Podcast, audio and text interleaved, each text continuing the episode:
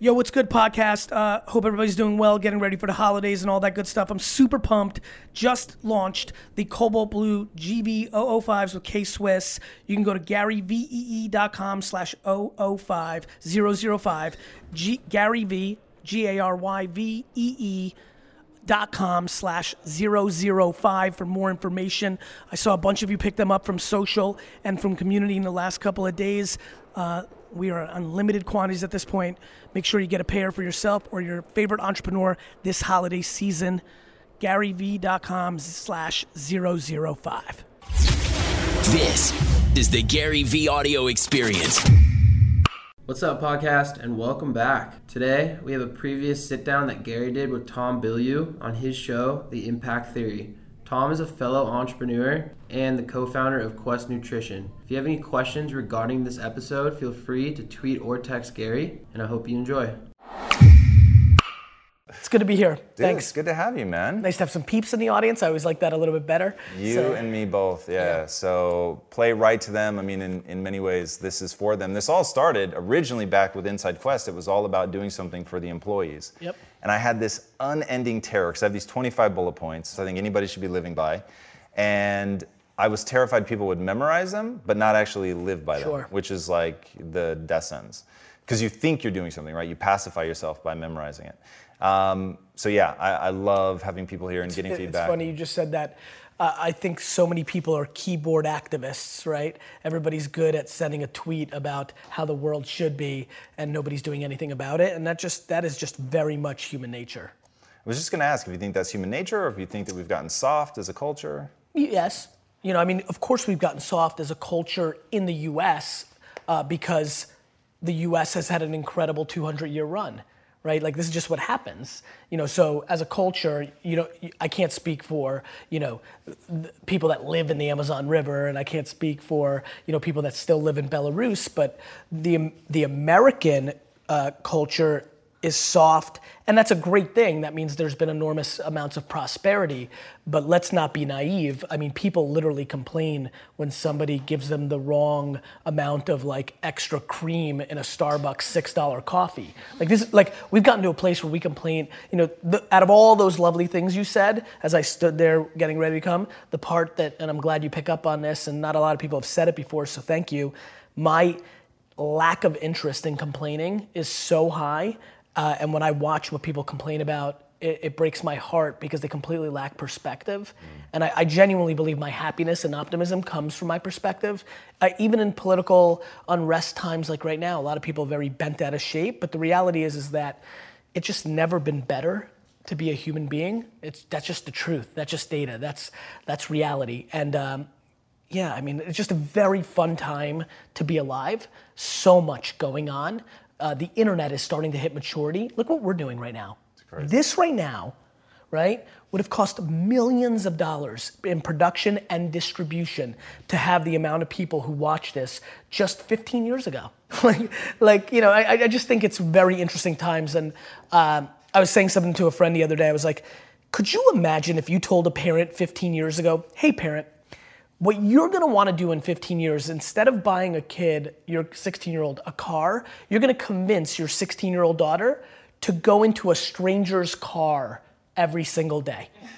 You're gonna, you're gonna pay for your 16 year old daughter to go into a stranger's car every single day, and you will think that's normal and actually safer than buying that person, that kid a car. That's literally what we're living in now. High net worth individuals in America are preferring to give their kids unlimited Uber to buying a car because because they don't want them drinking and driving. They don't trust their driving. And and literally they think it's safer for their 16 17 year old to go into a stranger's car than to drive themselves. That's sacrilege 15 years ago. Online dating 20 years ago. The weirdest nerdiest you're thinking 300 pound white dude in the basement of a kid's car. Now it's just completely standard. I mean if you if you add in sliding into people's dm on instagram it's like 89% of relationships right? So you know i i think that we are um, I think we're going through a huge transition because all of us, even thought leaders, uh, are grossly underestimating the internet itself, and we're hitting scale. right? We now all are on at all times, and this is now the beginning. I was I was joking while I was working out this morning to D-Rock. I'm like, D-Rock, you're gonna get replaced by like a Pokemon ball. Like I'm gonna throw it up. like people in 20 years are literally gonna throw something up and just gonna hover 360 and film everything they're doing. I mean, like it's just an incredible time, um, and I think the way people look at the world right now. Because it's such an incredible time, is actually the quickest tell to who they are. If you think it sucks and it's bad, you have losing pessimistic DNA. And if you think it's awesome and phenomenal, you have optimistic winning DNA. And I believe that to be true. And so that's where we're at. No, man, I'm with you on that. So I've been involved in the X Prize now for a while. Reason I got involved with the X Prize is largely for that reason. Like I look at the future, it's so fucking exciting. Like what's going on is crazy. And if you're the one that can see where the trends are going and you can ride those trends, be the early adopter, get into it um, before anybody else, and there's you know obviously chances for huge wins there. While you're practical, Right. right? Because I think a lot of my friends, so I've had that career, but a lot of the reason is I'm not guessing or getting in too early, right? Uh, you know, it's like real estate. Like, it, you know, there's a big difference between the people that bought, you know, beachfront property in Malibu than people that are buying beachfront property in in off region, no infrastructure, islands in in in in the Caribbean, which is right in theory, but it could be an 80 year theory, right? And so it's about timing. Like VR's coming, but consumer VR is very far away. All my friends are spending millions of dollars, tens of millions of dollars in consumer venture, uh, uh, virtual reality, VR. Yet there's nobody here, nobody watching this that knows a single person that spends three hours a day on VR. Right. Right? Like it's just, it's just, it's way far away. I'm not sure there's people that know people that have spent three hours in their life yet in VR, right? And definitely not 10 people outside of people in the business testing stuff. So I think timing really matters on that because I get worried that people jump way too far ahead and the reality is the market's not there yet. What are the things that you look for in that? So you, um, I heard you tell a story in one of the interviews that you did, and I, I thought the follow-up question there, which wasn't asked, you said, you know, I was talking to this woman. She says she doesn't do Snapchat. I think it was a woman cutting your hair. She Yes. doesn't do Snapchat, no social. And you said, tell me more, just in case this is a trend that I need to be aware of. How, how do you identify those trends? Is it stuff like looking at what app is, you know, on Yes. the front page of I always- Apple and always talking to the person cutting your hair? Is it really sort of that? It's very, very non-scalable. Right. But that's my talent, right? Like I I think like Clive Davis, like how does he do it? I don't know. He just sat there and heard people sing, and he's like you. like I, I'm I'm careful to not give advice that I know is uniquely something that I was gifted with. Like, I, how do I tell you that, oh, here's how it actually works? And it almost started happening, it didn't happen. Like, I actually get goosebumps. Like, actually, like real heavy goosebumps when I hear something that I know feels right. What's the advice there? Hey, Johnny, start getting goosebumps. Like, I there's certain things that I can't talk about because I know they're not practical. They're intuitive to me, right? And so, yes, for me, it's the balance of I feel like something's happening, but it always comes from seeing stuff. Like it's it's it's going to the candy store with my little guy and hearing four eight-year-old girls talk about slime, and then later go to Shake Shack and hear another two eight-year-old boys talk about slime, and I'm like slime, and then I search it, it uh, and this is like a year ago, and I search it maybe actually it's 18 months ago, and I search it on Instagram to see hashtags. I search on YouTube. I search Google. I'm like, this is real there's something happening. Um, spinners, right? Like fads are easy for me. And I, I think what I've been good at in business is trying to decide what's a fad and what's an actual business. So something like Social Cam. I downloaded it and got very serious about it in 2011. I didn't know even the founders of Social Cam. It wasn't that I knew if Social Cam was gonna be big. I didn't invest in it, I didn't go after it. But I knew video on the mobile device was gonna be big. So when Vine got hot very quickly, I was an early mover and early advocate of Vine and Vine influencers, right? Which, by the way, Vine influencers are absolutely the precursor to this Snapchat, Instagram thing we're dealing with right now. That's where they came from first. Instagram was photos. Then when Vine was dying a little bit, they all moved over to Instagram. Instagram was smart and made video, one minute videos, and that's when you saw the shift, and that became the seed and the foundation of Instagram influencers, which is an enormous billion dollar industry now. Everyone's like, How are you so early? It's because I put in the work. 2011, social cam, learn how video on mobile works. 2013 comes along, Vine pops. I'm like, That's right. I lived through YouTube 2006 7 being a YouTube celebrity for my wine show. So I knew what it looked like. I saw that the Vine kids were that. Um, I flew to LA and met Brittany Furlan and King Bach. I, I put in the work. Uh, and so it's intuition, but it's also putting in the work. Yeah, no, that putting in the work is is one of the simplest and most I think often overlooked kind of thing. And how do you plan to like? Is that one of the things you think people just are either born with the fortitude to do that, or is that something? you No, that's the one that I think. I mean, there's a lot of research, and again, being an F student in science, like I never, I really don't. It's not that I don't trust anything. It's that I know that I haven't put in the work Right. to really know if I should quote things. You know, so I kind of like just stay in my little lane. Um, but there's a lot of uh, push towards being a workaholic and hard work is a learned behavior. I see it in my team. There's people that come into my, I've seen it in the thousands of employees I've had, which is the closer they are to the sun, the harder they work. And I'm like, aha. And so I definitely feel like I learned hard work by watching my parents. Um, and so it's why I talk so much about hustle. because it's one of the things that people can actually adjust and turn to. I, I watch people give advice completely predicated on natural talent and DNA, and I'm like, look, like I get it. Like I can throw a football every day for nine hours a day. I'm just not physically built to be competitive at the highest levels. Mm. So yeah, I do think you know if anybody watching right now, if there's anything they take away, it's like, look. Like you're gonna only be so pretty. You're only gonna be so smart. Like you, like th- there's there's things that are gonna be natural, and then there's things that you can actually control. I do believe, and I don't know if I'm right or wrong, I don't, but I do believe that work ethic is a taught behavior. It's something you do have more control over. Um, and yeah, I think, uh, yeah, I think, and you know what really sealed the deal for me? Getting healthier. I was 38 years old and it didn't come natural to me. Like it didn't come natural to me at all. I hate the gym. I hate it now. I hate it. I don't like it. I don't want to do it. Um, but I but I knew it was important. And somewhere around midway through being 38 years old, I got serious. I figured out my system. I made the financial commitment, and I've won, right? And I'll never lose again because the system was I needed to be accountable to another human being. So it was about Mike and now Jordan and whoever else is my trainer. I'm doing it almost weirdly more to not let them down than to, and so that was the shift. And so I feel like there's a shift that can make people work harder. The big one that I push is you're gonna die. Like, like if you're complain, like to me, life is broken down into complaining and not. So if you're not complaining, well then I have no, I have no advice for you. I'm, I'm pumped.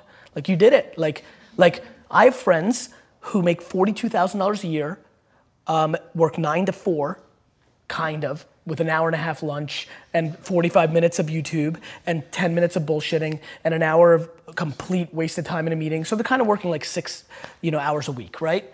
But, but, but they're pumped. Right. And, and, and they text me, these are high school friends, and they'll text me like how happy they are to be the coach of their kids' baseball team.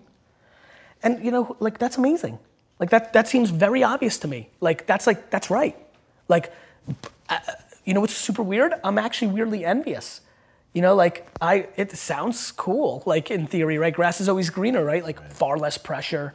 You know, like like all that time with my kids, oof, that would be cool. Like there's just like all these things that I can justify. So to me, but I have friends who have $100 million in the bank because of Facebook's IPO who complain, who are still hungry, who want to do even more, who will complain to me because they know I work a lot about no work life balance and they don't get to spend enough time with their family. And I'm like, you have $100 million. Like, you could stay home. Like, you're in control. Like, you, don't complain about it. You've made that choice. Don't bullshit me. Like, you want to spend more time with your family? Spend more time with your family. This is back to what we said about keyboard warriors. I'm trying to be very careful about what I'm saying versus what I'm doing because that's how you get exposed. And I don't mean like people calling you out and being like, you suck. I mean to yourself. I don't want to be exposed by myself. It's, it's, it's looking yourself in the mirror and saying, like, am I doing this right? So to me, there's so many people that are talking shit about how big of an entrepreneur they're gonna be and how much they're gonna achieve, and they don't work on weekends. You know, I worked every Saturday of my 20s. Like, and I talk to 20 year old entrepreneurs every single day. Lately, I've been saying to them, this Saturday, you're gonna have more time off than I've had in my entire 20s on a Saturday. So, like, before you tell me how you're gonna be bigger than me, start thinking about what you're actually doing. Right.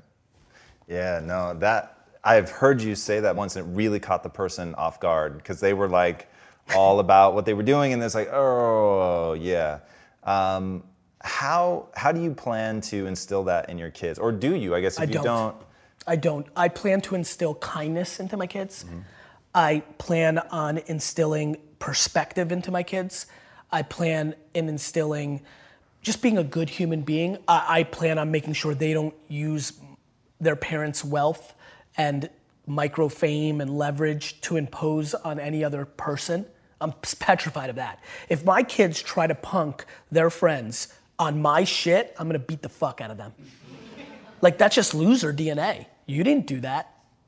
That's interesting. So I've heard Will Smith say before to his kids, "You guys aren't rich. Mom and Dad are rich." Yeah, the, you know, sure. Um, I, but not really, right? Like, so, like, I'm not obsessed with tactics. I'm obsessed with religion. So I have a lot of wealthy friends at this point who think it's smart for them to sit first class, but the kids in coach. It's a tactic.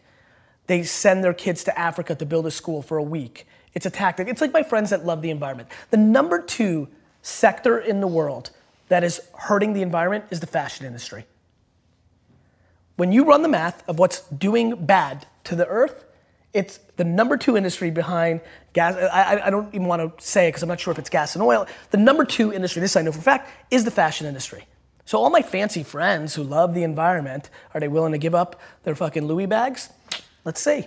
Right? So like I think people talk shit. So you let them sit coach and you went first class, but you went to, you know, Hawaii and ate at all the best pla- like you can't pick and choose. To me it's binary.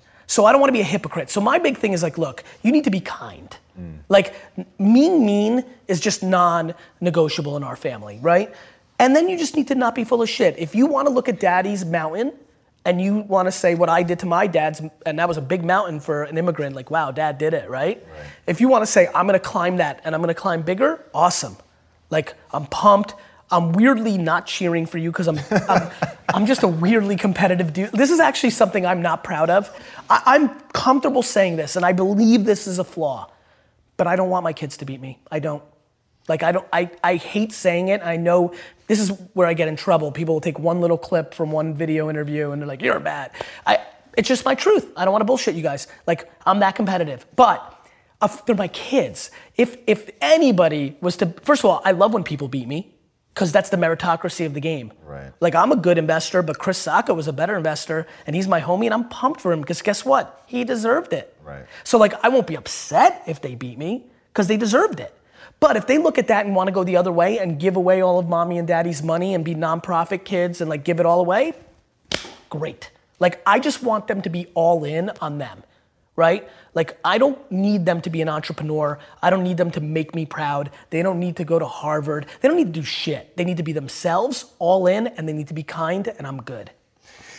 You are so fascinating. You're like this super weird conundrum. So first of all, you won't let your son, who's six, Five, four, about to turn five. okay, you won't Score. let him score against you, right? Swat. Though I did something weird. I did something even worse than that. I played them on basketball two on one the other day Okay. to five. Yeah. And this time I decided to let them go up four nothing. this is really bad. This is really bad. The best part is when I hit the game winner, they collapsed into tears. I I hit this like we're, we're in the living room. I hit the game winner. The couch is over there. I hit the game winner, and I look at her and I'm I'm just so happy, and I'm like yes, yes. So I won't let them score. Okay, Or so win. Definitely not let them win. Now I'm starting to fuck with them. you Right. know? So scoring becomes Yeah. strategic Yes. Mm-hmm. for maximum uh, Pain. punishment. Uh-huh. Yeah, that's good. But you did episode 118, I think, with your dad. Yes. And you actually cried in the episode when he said that he missed driving with you to the store. And you guys didn't even talk about it, by the way. Right. And watching it, I was like, the fuck just happened? I was, it was, in that moment, I realized that even the shtick isn't shtick. Like, that it's just flavors of who you really are, which is amazing. It's so incredible. It's but it's got to be for people that don't really get into your world. It has to be almost impossible to believe that that's really you. That you could love your fucking kids more than anything in the world, but not judge yourself to the point where you admit, like, I kind of don't want them to beat me. Yeah, man. I'm a, you know, I, you're, you've clearly done some homework. I, yeah, I'm a contradiction. I'm, here's pull- I'm thing, pulling, I'm pulling from very opposite directions, which is why people struggle, which is why I get such extreme reactions when people first encounter me. You know, even looking at this audience, like some of them immediately like, yes. And then some of them here who are now yes were like, fuck no. right? But yeah, I, I understand where you're going with that. Yeah, it's um, it is utterly fascinating, and I think gives people permission to actually be who they are. And as I'd never thought about it like this before, but as you were talking just now, I thought, God, is his secret power that he doesn't judge himself? Do you do you feel like you judge yourself? I don't. That's a very, very, very good observation, and it's what I want for everybody else. We're beating ourselves up. Like, everybody sucks at something, right? Like, we all have shortcomings and we all have strengths. And for me, it's like, why don't we just audit that? Like, why don't we just look at it that way and be like, all right, well, I'm good at this, but I'm not good at that. Like, and then and then and then I only focus what I'm good at, right? Like, I don't dwell that I can't fix shit around the house. I call somebody to fix it. Like I'm not like I'm not a man. I don't give a fuck. Like you know, like like you know, like I don't I don't get it. Like we all like I also think it's awesome that I'm so emotionally stable and I'm the emotional backbone of everybody. Is that what a dude's supposed to do? Like like these cliches, these stereotypes, they're so silly. Um, you're exactly right, man. I don't judge myself. I'm fully in love with myself but I'm also fully in love with everybody else too, right? It's not like like it goes both ways. Like I tell people to buy into me that work for me, it's because I buy into them first. Like I don't need anybody to gain trust with me. I it's there. Like I believe that the human race is so grossly underrated. We are good. Of course we have some bad. There's fucking 7 billion of us. But like when you look at our net score, it's bonkers shit. Like, do you know how much damage we could be doing to each other on a hourly basis and we don't? Like we're still here. Like we won. We're the alpha being and we've figured out how to stay together. This is insane when you think about it. And yet everybody wants to dwell on like somebody said something mean. What I love is in that though is your whole concept of nobody's ever let me down. Mm. So this is what I always tell people about the things you're ever going to hear me say will always be consistent with exactly what I'd say if you woke me up in the middle of the night and then punched me in the head. Because it has to be so real, it has to be so fundamental to who I am as a human being that I'll give you that answer even if I'm dazed and confused, right? Just yeah. because that is my fucking north star. It's Yeah. like my true foundation. And hearing you talk about how no one's ever let you down, it's like like like to me it's just binary like unless it's complete death blow death to me and my 17 people that i give a shit about like everything else is super secondary and let me tell you something if you actually get into that mindset it gets real good like everybody like makes these big deals out of things that just don't matter it's perspective you know my selfishness comes from my selflessness like it's what makes me feel good. I see it in my mother. My mom is the epicenter to every single person in her life. Her sister-in-law, her, you know, cousins, aunts, everybody goes to her. That's her comfort zone. Me too. Ask Gary Vee. Like, like this is my comfort zone. Like I like this. Like I hate when people are like, what can I do for you? Like I, I say nothing. I don't want anything. I hate that feeling. I went into my family business because I felt like I owed it to like pay them back. Those are my parents. So if that's what I feel about them, what do you think I think about everybody else? I love that. So one of my favorite Gary Vee um, answers was when asked what you would do if your daughter, when she turns 14, uh, goes into her room and is filming all her videos and nobody likes it, and she comes out and says, "Nobody in this world loves me," and your answer was, "Step your fucking game up." I believe is the answer. Tell us about that. the market is the market, man. Like, like, like, you know, if nobody's watching your stuff, like, it's not good enough. Like, everybody thinks their stuff is so good. Like, every day, Gary, my Instagram's so on fire. It's so d- awesome. Why is nobody, like, why am I not gaining followers? Because it's not awesome. like, of course, like it's just back to the same. Like you've seen it. You all, all have friends and be like, "Look how cute my kid is," and you're like, "Ugh," you know, like, like it's what we think. We all think our stuff is the best, and like I get that. But yeah, that would be my advice, only because that also is liberating. Hmm. Like, pe- like to me, everything's about breathing, right? Like to me, everything is about like take full ownership for everything, and then everything gets easy because then you're in control. And then learn how to love to lose. Like for me, my game's simple, right? It's all my fault. So now I'm not mad at Lindsay or D Rock or that's it, my fault. I'm empowering them. So it's actually true.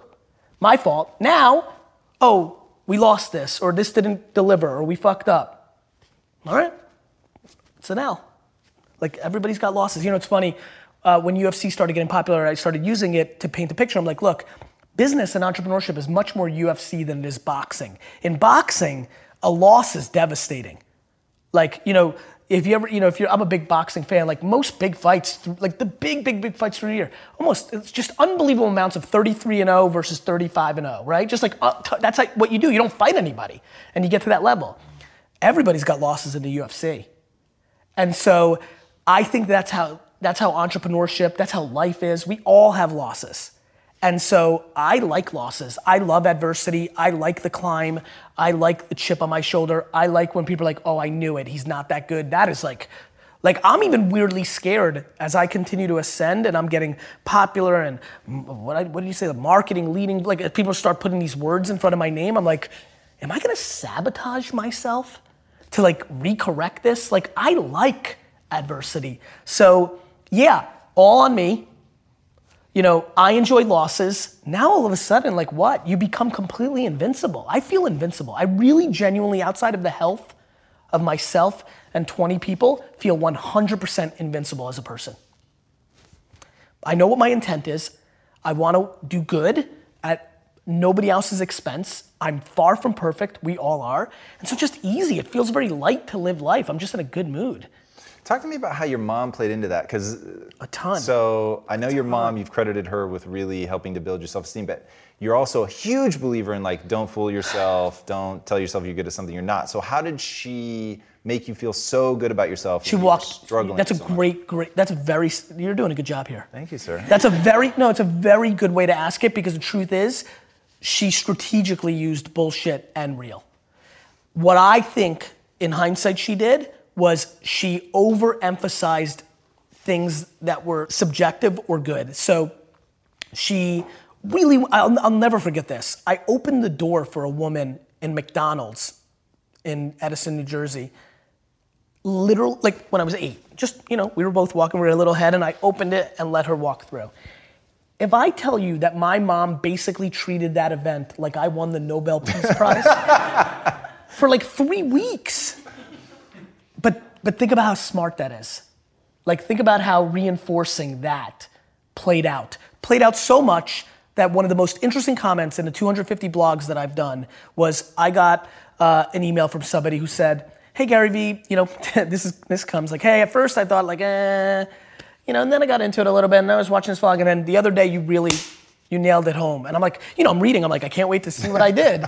He's like, you went into the elevator and you let all your employees go first. And you know, it's just so interesting, right? These subtle little things. It's important. It's so fascinating what matters to people. And I get it. Like I actually think that's right, but it's so weaving into me at this point. I don't even. I don't recognize that. Um, that's what she did well. She made she made big deals out of the things that were tried and true. And then and then when I got D's and F's, she punished me. Even though she knew I didn't need school in her heart, she made me know that there was accountability for things. So I would lose television and video game and friends privileges for, it would always be for a month. She'd break down somewhere around day 14, 13. My sister would tattle on me when I would sneak in TV. It was a funny, it was a sitcom in itself, the three of us. Um, she, uh, she, she really made me feel special, man. She really did it right. She really, really, really pounded home my EQ, my kindness. I've done it with Xander too. Uh, he went to the playground when he was two. We were at the playground. A little three-year-old kid falls and skids his knee, and he walked over and was like, "Are you okay?" And I made that like a two-week thing, right? Like, empathy, right? And so and so she just she just really did a good job of making me feel good about the things that were around my kindness and my support of my sister and my leadership skills of my friends and taking the you know I took a bullet once for something my friend did in the neighborhood and she thought that was a good thing and just just kind of those personality traits that I think you know if we all if all of us everybody watching wrote down like personality traits that we admire anytime I showed any uh, of those actions she drove them home. And I think modern day parents and most parents do not do that. I think they focus on dumb shit like grades uh, because they are insecure and they want to put the bumper sticker that their kid went to, you know, Stanford. Like it's real fucked up when you really think about what's actually happening. Um, so much of it is misery loves company or people reflecting of what's inside of them. That's really interesting. You know when I decided that I wanted to work with you? When I saw your employees hugging each other without it wasn't uh, like greeting. They just were standing next to each other and they both put an arm around each other. And I saw a couple different people do it, so it wasn't like I just happened to see people that were dating or something. And I thought, the employees like each other. Like that's such an amazing sign of what you're building. And I know how hard it is to work that into the culture and to create a safe space where people are really excited about what they do, where they come in, they feel it, it, it just permeates the entire office. And now having you know been to your offices several times, it's like you get that sense that a people like what they're doing, and I'm sure they work really fucking hard, but they like what they're doing, and they like each other, and that was that was a big thing for me. That's because you have experience. Like you didn't take that for granted. Sure. The biggest thing I fear at VaynerMedia is the kids that come out of school and work at VaynerMedia, and after three years, you know, you're 25 and you're like, well, what else might be out there, right? Like Right. they love it. They love VaynerMedia. I, I, mean, I'm the ones that I'm thinking of. Some people don't. I mean, look, VaynerMedia is the serendipity of who you interact with, the clients you have. Like, there's a lot that can go into it. There's no one VaynerMedia. There's no one America. There's no one anything, right? Um, but yeah, they've been getting caught. This grass is greener thing, and I'm actually very weird. I'm starting to try to. Now we're at a scale where I'm a little loosening it up. But for the first five years, you couldn't come back because it was a vulnerability. Sure. Like now we're at a different scale, and now I'm considering it a little bit more. And we've taken a couple people back um, through the years. I would break my own rule because I think that's important. You have to be flexible, but um, yeah, it's. Uh, I appreciate you saying that, but I think that's because you understand how difficult that is at scale. Sure. When you have 700 employees to have a real culture of like good, that's hard because you have a lot going on. When did you decide to do the um, chief heart officer? So Claude was an incredible employee. She was an SVP, she, which means she ran a piece of business. She was running the Unilever business, and the way that the 30 people that interacted with they were bought into her at a level that was incredible. She, she and I just had an instant chemistry. All the stuff we're talking about here, that's what we talked about, not the other stuff. And we started talking about maybe her potentially doing something else and having a bigger impact on the company, not just running this piece of business. And then out of nowhere, she quit and it was devastating for me. I was, you know, that gut punch, I was just like frozen because I don't get caught off guard that much because EQ is so good. It just completely caught me off guard. And literally it was amazing. Talk about like like leadership and like like something things that I'm proud of about myself. I get punched in the face and before she leaves the room of like her telling me she's leaving, which was a 25 minute conversation, somewhere 7 minutes into it, the last 18 minutes, I was thinking about the plan of making sure she didn't land anywhere that would be too settling so that I could get her back. Right? And basically, I didn't want her to feel the full core pressure, but a month later, I started like meeting up with her and having drinks and how's it going? And, and, and, and I think the best way, back to all the energy of this conversation, you heard what I just said, and what I did was I tried to get her the best job in the world that I could. Like my way of getting her back was by trying to help her more than it would help me. That's just car- karma is practical. I love how people think karma is like this weird thing. Doing good for other people is a good strategy. like I, I like it's like uh, you know I've been like trying to forget. I'm like, why does this thing even exist? It's actually the most common sense thing of all time. Why does karma seem weird? The fuck is karma? Like, wait a minute. So you're telling me like if you do lots of good things, that weirdly good things happen to you? Yeah, that seems like common sense. like it's amazing to me. Anyway, I tried to do all the right things. It's we started rolling. There there seemed to be an opportunity for somebody to sit above our current head of HR. Um, and so we decided there was that opportunity, but I could not call her the head of HR. I did not want the world to think of that's what we were doing. Mm. And I wanted her to sit at the pedestal as the most important person in the company besides me, more than the CFO, more than the COO, which got you into chief, right? And then, you know, heart just seemed right. Like it just seemed like a nice word, you know. So what it, what you know, it didn't it didn't have like, you know, if she was chief emotion officer, then she'd be CEO and that'd be weird. You know, like like so it just it just fit. And have you seen other companies pick this up? We've seen companies like NASA and other big companies reach out to us and they're like auditing us. Wow. I have a feeling that it could happen. Yeah, I feel it could happen. That would be a great legacy.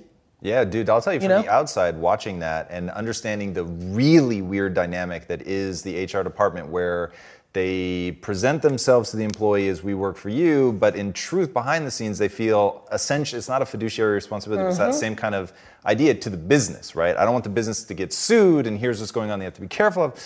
And it's like, God, the employees feel that, man. And that's why I think we're winning because, you know, and we have our stuff. Listen, we just did a major reorg, 60 people let go. That's really hard to convince people you're the best, but you are the best because you're doing it for the mass. Like it's the right thing to do.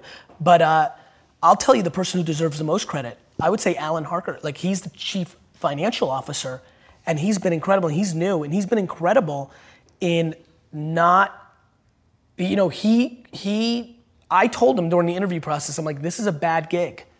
We will make decisions that are not financially sound based on my intuition of where there's growth, based on what we think about people. Um, it's been really interesting, right? Like we've we've we've we're trying to help our leaders become better business people because I believe in them. Lindsay, right? You get to work with her Vayner Talent.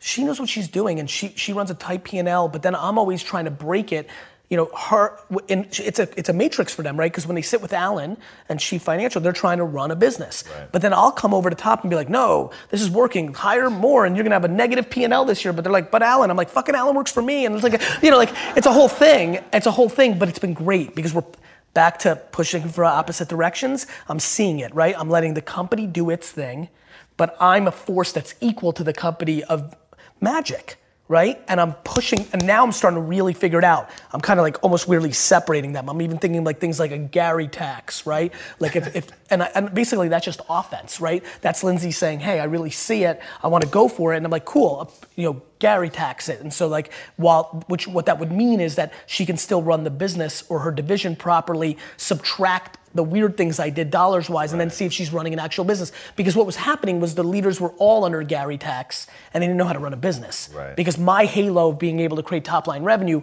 protected all their inabilities. And as we scale and I want to give them other opportunities, I needed them to be able to be capable outside of magic. Yeah, yeah, for sure. All right, there's one thing I, I have to. I've never talked about that before. no, I love it. That was good, right? I saw that you were loving it, and I was like, and then I was like, man, that was I'm, that's cool. But that's but that's a really interesting thing for entrepreneurs that are scaling businesses because entrepreneurship is actually completely in contradiction to running a, a, a proper business. Hmm. They're opposites. No, I've always said the reason that we were successful at Quest was because we knew to zig when everybody else is zagging. Like you have to be able to make the counterintuitive choice. You have to. And by the way, it's super fucking weird. So when you and I met for dinner, God, like five months ago at this point, um, I had pitched what I pitched to you to, I don't know how many people, 30, 40 people. And every single one of them looked at me like, what the fuck? And they literally had no idea what I was talking about. And I said, look, uh, a huge part of what's driving this is when Disney acquired Marvel Studios, like that changed everything for me, and I knew what needed to be done. I knew what that opened up in the market. And you said, and I quote, my entire life is predicated on the fact that Disney bought Marvel. And I was like, what the fuck? It was like the, the first time it went from getting looked at like I was out of my fucking mind to somebody who's like, yeah, yeah, I know, I know. And I was like, it was very fascinating. I remember but that. that's like when you realize that it's the ability to see that, it's the ability to see the oblique angle, and more fucking importantly, it's the ability to believe in yourself enough to rally a team behind you and say, this is what we're gonna do. Because what I'm telling everybody is, we're gonna build a studio bigger than Disney. Now you can imagine how everyone looks at me, right? Like think of you in the early days saying that you're gonna buy the Jets, everyone just thinks you're a fucking idiot. I get it. So saying that, it's like that, that to me is being an entrepreneur versus a business person who can run a positive P&L and they understand all that. And I'm fully gonna steal your notion of coming in like magic. Yep. Um, but yeah, that is that's a key insight for anybody that really wants to be an entrepreneur. It's not the license to be reckless because I'm prepared to come in and, and now fucking execute against building Disney. What's super interesting is, and those people that are CFOs and CEOs and COOs, they think that's the magic. I always laugh at them. I'm like, you're a commodity. Right. There's millions of you. That's math. That's easy to understand. I, I, always say, if you want to be an anomaly, you have to act like one. Like people want all these special things to happen, but then they're acting like everybody else. And that gets into the Saturdays on in your 20s, like or or just like taking risks or things of that nature. Like I, I totally agree with you. I, I, I think about it as you know that picture where like it looks like two people kissing or it looks like a glass of champagne. Mm. Like I just basically think at this point in my business life, the world sees the glass of champagne and I see the two people kissing. Like I just can see it. Like I know what's coming. Like now it's about where do you want to take advantage of it. Like I knew seven, eight years ago that the phone was at. That there was nothing else. Like, like, like everyone's like, oh, like I know that ABC, CBS, and NBC is finished. Their infrastructures, their infrastructure costs don't match the reality of consumer behavior. We are gonna watch things on OTT, whether it's Netflix or Hulu or Amazon. Facebook's coming out with original programming in a month, right? We're gonna watch it. Now, if it's shit, we won't. If it's a bad show, we won't. If it's a good show, you'll watch it. And that's that. And so, like, I know that's coming. I know oh, every brick and mortar retailer's in deep shit. I know that's coming. I know influencer marketing hasn't even started. You know, like I, there's a lot of things I can tell you that are going to happen over the next three or four years. It's about what are you going to do about it? Which one are you going to choose? Where are the opportunities? Where are the angles? Right. I have one more question for you, but tell them where they can find you online. Uh, GaryVee is where I am mostly on Twitter, Instagram, Snapchat, and then on Facebook it's slash Gary. Um, and that's probably the right place to go. All right. What is the impact that you want to have on the world? So I would say this is my current POV because I think it's actually important that I have a different answer for this at 50 and 60 because you're going to adjust to the reality. I'll give you a good example. If something terrible happens in my life and it's disease based or it's because some kid was texting while he was driving and hit my dad, those will become things that I want to leave a legacy about because that's just how we act as humans, right? They become your truths. But no question, this will never go away. I want to do the following. I'm fascinated by the same thing that attracts so many of millions of people to people that are selling bullshit. Those same people are attracted to me. And what I want to do is suffocate out all those other people and become the alpha of that entire world of people that are, are hoping and are desperate to look at me. And what I want to do is inspire two 14 year old girls in Kansas City right now to build a billion dollar company on having a bunch of employees hugging each other in the halls. I think that Steve Jobs came along, became an icon, but the sad part of that narrative was he did not treat his employees well. He became an icon, and the narrative became he got the most out of people by being a jerk. And that became romanticized. And a lot of people in Silicon Valley today run companies where they're mean because they think that's the right thing to do because they put Steve Jobs on a pedestal. I want my pedestal moment. I want to become that big. And what I want to come from that is that kids that aren't even born today think that they can build a $5 billion company and be a great guy or great gal. I want to build the biggest building in town ever by just building the biggest building in town while I think most people try to tear down everybody else's building.